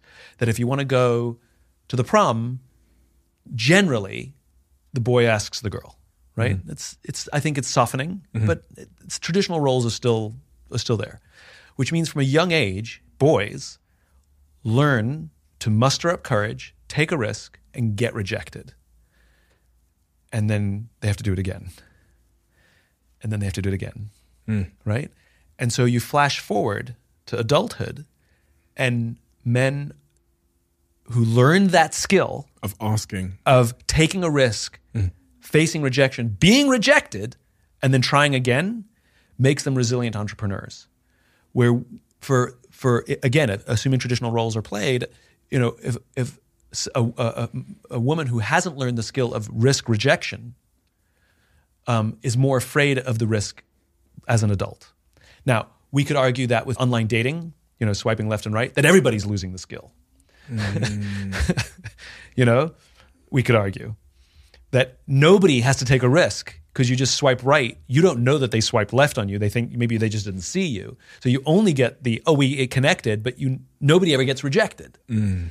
So are we building that goes back to the original conversation of a young generation that's less capable of dealing with stress than older generations? Like much f- there are fewer opportunities to risk, reject, have to try again. Hmm.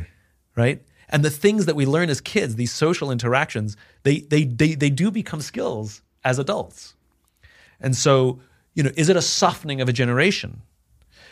Should not we be asking both, you know, you know, uh, uh, boys and girls?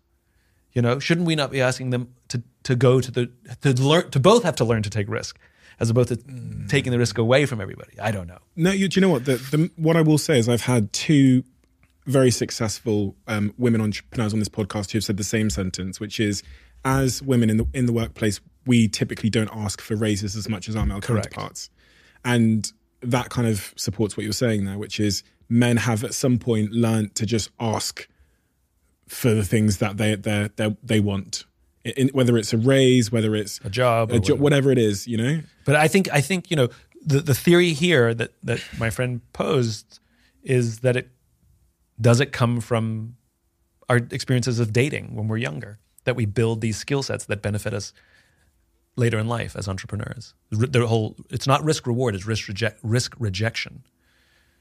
whenever I speak to so- someone that does a lot of interviews and conversations and talks, you know, um, online a lot, I always I always try and think of questions that I would ask them that they've never been asked before.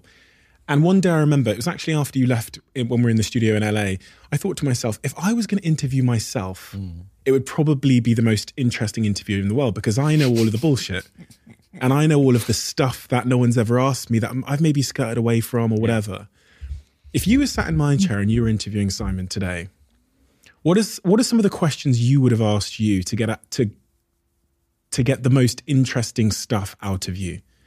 Maybe just give me one question. Well, I think you've done a pretty good job. I mean, I think the best interviews are conversations. I think the best interviews have no agenda, but the interviewer has genuine curiosity. I think the best interviews are open ended questions that are difficult.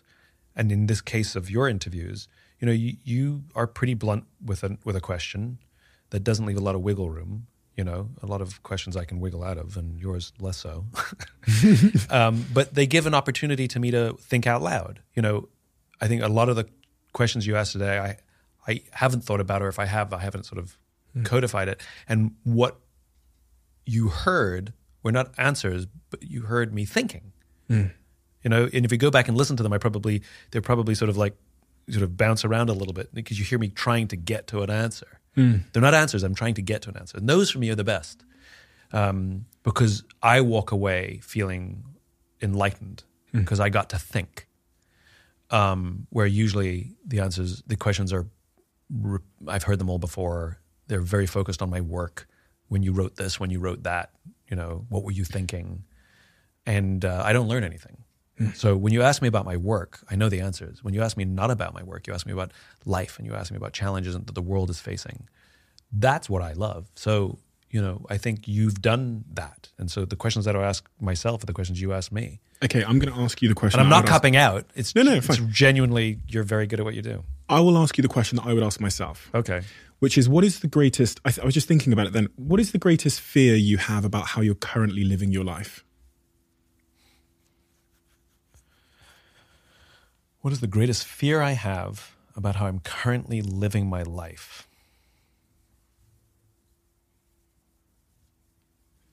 That I'm not 100% honest with myself. Because if I'm not honest with myself, I won't be honest to others. Um, you know, and when somebody asks me a question that that I'm afraid of the answer, not because I'm afraid of offending them, but I'm I'm I'm afraid of how I feel about the answer myself. You know, uh, I think that would be it. You know, have you got a suspicion that you're not being completely honest with yourself Uh, I think that all of us have a capacity to rationalize. It's it's one of the genius things about being a human being. We can rationalize anything. you know, I can make any decision the right decision. You know, um, and I can convince somebody of it as well. You know, like this is definitely the right decision. Um, and I think it's that it's that gut, that deep down inside, to be truly honest, even if the answer is I don't know um, or I'm scared, or I'm uncertain, or I want this and I feel like I shouldn't want it.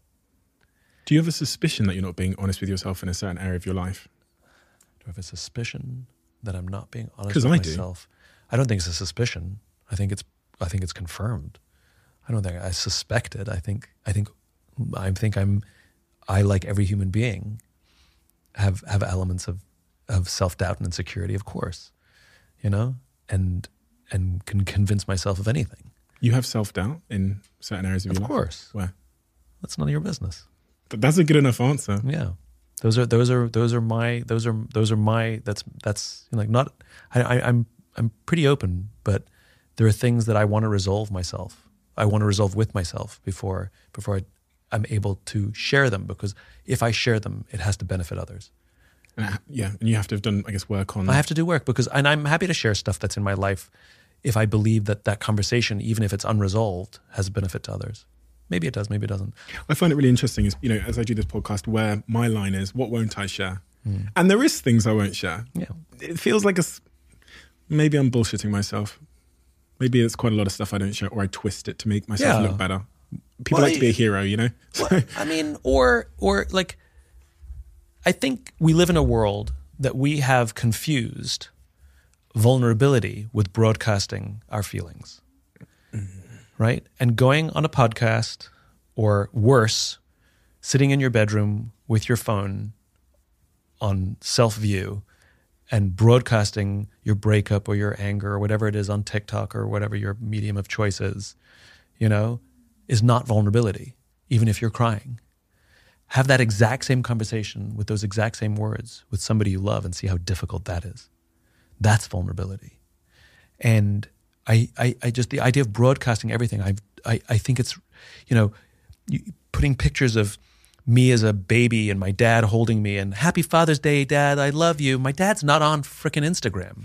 what am I, why don't I just call my dad and say happy Father's Day, I love you, as opposed to like, I think it's hilarious that our need to broadcast everything and we think that's vulnerability, and it's not. It's broadcasting our emotions, which are different. So I think, you know, um, those conversations that you're struggling to have, and like the ones that I'm, the ones that I won't share. It's not that I won't share them with anybody; it's that I won't share them with you, because I like you, but we're not. You're not my soulmate. You're not the person that I confide in. I will sh- absolutely share those deep those things that I'm struggling with, but I'll share with somebody who can hold space for me with love, not with the desire to make a good podcast. You know, um, It's almost an old-fashioned perspective. you know. So so it, the mistake people will make is to not share them with anyone. And when I say it's none of your business, it doesn't mean it's not none of anyone's business. I absolutely do share those things because it would be unhealthy not to. But I want to help. I want to share those things in a really safe, really safe, magical space with somebody who, loves me no matter what and cares me no matter what and will stand by me no matter what. Interesting. No one has ever responded like that before, which I think is, um, which is amazing in and of itself because it's really, it's really changed my perspective on a few things. As you know, we have a closing tradition on this podcast where the last guest asks a question for the next guest. Yes, They have no idea who they're asking it for. correct. I wonder. I'd love to know how somebody answered my question last time. We could look it up. I'll tell you yeah. after. Um, it's a slightly interesting one because it feels like it's something we've we've discussed in many respects. Um, what's one conversation? what's one conversation you haven't had which you know you need to, and why haven't you had it? Are you willing to have it? Yeah, won't share the answer, and yes, I will. Because you'd rather have it with the person. I'd rather have it with the person. Like, I, am like to me to broadcast it now, before I've talked to the person, seems unfair and disingenuous. And I think, you know, it's kind of like when, like, there's a respect. You know, it's like when you hear about, you know, there was a, a tragedy, and people were killed, and they don't release the names before they've told the families. They tell the families first, and they release the names, just out of respect. And I think the same goes for these kinds of conversations, which is I think we owe it to the people in our lives we love and care about to let them be the first to hear the thing that has to be said, rather than the second or the last. I think it's just, it's just, that's how I would want to be treated too. I'd want to be the first to hear it if somebody has something to say to me. It's just respect. So yes, there are things, and they will be said. I completely agree, and it, you know, it really it really ties in nicely with your f- earlier point about having a conversation as soon as possible, an honest conversation as soon as possible. But also, I guess the the adjacent point to that is having it with them first, Yeah. and making sure they don't find out via the grapevine or a podcast. Can I? Can I? Can I? Yes, hundred percent. And I've heard stories of like people hearing about things on television. You know, Yeah. and people losing their jobs they found out through somebody else, things like that. Um, uh, can I just share one funny story about being honest before we close? Um, honesty always has to be honest, right? Like honesty is really easy; just tell the truth. But honesty doesn't have to happen in the moment. And this is a lesson I've learned, right? So I went to see a friend of mine's play, and it was easily the worst thing I've ever seen in my entire life. I mean, if she wasn't in it, I would have walked out. It was awful. And at the end of the performance, I hung around with the you know close friends and family in the in the foyer, and she eventually came out, still in costume, still in makeup, and she knows I'm an honest broker. So after the thanks for coming, the first question was, "What did you think?" Right now, I'm an honest person, but she's all jacked up on adrenaline. She's all jacked up on emotion. Now is not the time. But the problem is, I can't lie. You know, we do it all. We lie all the time to protect other people's feelings. You know, you get given a gift. It's the ugliest sweater you've ever seen in your life, and they go, "What do you think?" You go, "Oh my god, I love it. Thank you." You don't love it, right? So don't say you love it to protect them, right? But you don't have to be honest in the moment. So what I said was, "Oh my god, I'm so proud of you. It was so amazing to be here and watch you do your thing. I've never sat in the audience and seen you do your thing before, and it was so much joy to see you on stage." All of that was true. And that was it. Done. The next day, when all the adrenaline had come down and there was no more emotion, I called her up and say, "Can I tell you what I thought of the play?" She goes, "Yeah." And then I told her point by point why it sucked. But we had a we had a rational conversation the next day. And I think we make this mistake all the time in our relationships, which is we think we have to be honest in the moment, but we don't read the room and understand that there's too much emotion involved to have a rational conversation. You know, somebody's mad at us, and we're going. this is not the time for rational feedback. You meet emotion with emotion. You meet rational with rational. You can't mix the two. And sometimes we're rational, but they're emotional, which means we have to stand down. Right? So, what I've learned about honesty is we have to be honest, but we can actually delay. You have to meet rational with rational and emotional with emotional. Let me give you some honesty then. Um, I, I I went um, I went on your video subscription library. Absolutely love it. I'm a member now. You'll see my name in you. the back end. Um, looked at the live the live courses coming up. Watched loads of the videos. Amazing. It feels like it feels like it's too cheap to be honest, because the amount of value there around all of the things that are fa- foundational to my life, my businesses, my relationships, everything, it feels like it's a little bit too cheap. Uh, it's like a couple of cup, cups of coffee Yeah. for a month, and I can just binge all of your content, all of the videos, and you've got all of these other instructors on there Yep. who are teaching lessons. feels very cheap. That's not the thing. The only thing I thought, I thought, oh, I don't know if this is this is the the best. Is the name? Go on. I the word subscription for Yeah. me is a bad thing. Give me another name. Uh, Simon's Uni- Simon University, Simon's Library, any of these things would have made me way more. So I was thinking about the name, and I was thinking video video subscription library. Video, eh, it's not really why I'm here. Subscription, it's not. It's not a great It's a word. ma- it's library is a great word. Yeah. So I was I was just thinking that. I was Done. like, this, we'll change it. But no, I'm. So I, I, I mean, like I, I have, but I have no emotional connection to any of these. And the reason why I it's thought it's it's a technical thing, and we call it a technical thing. I watched your last episode and you Yeah. talked about honesty in it, and I was thinking this is way better than it sounds. Yeah. You've got, and I have to say this because people have to check it out.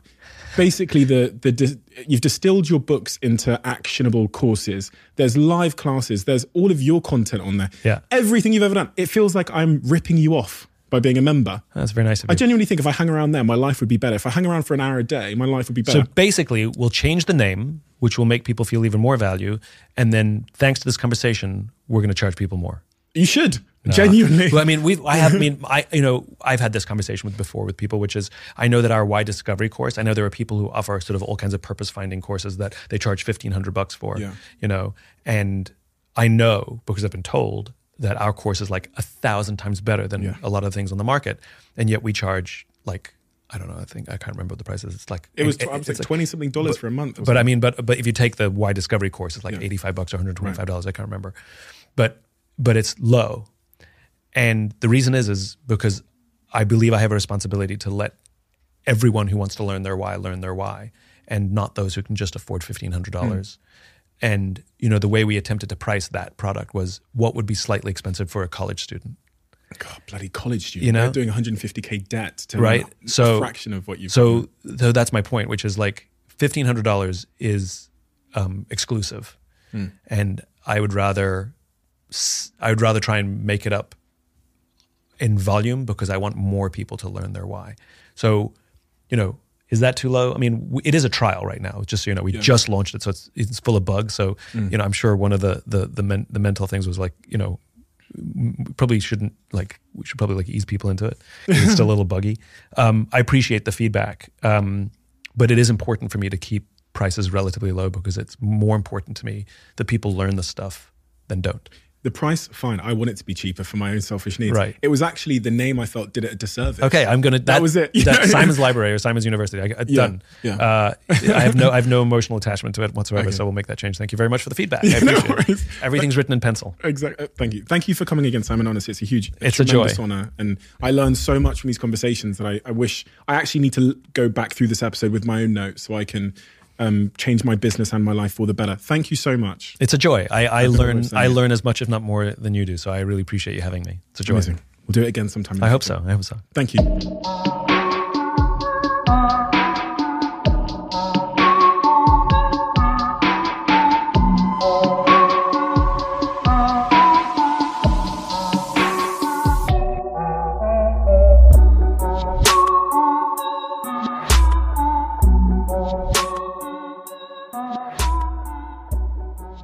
You are always one decision away from taking your business to the next level.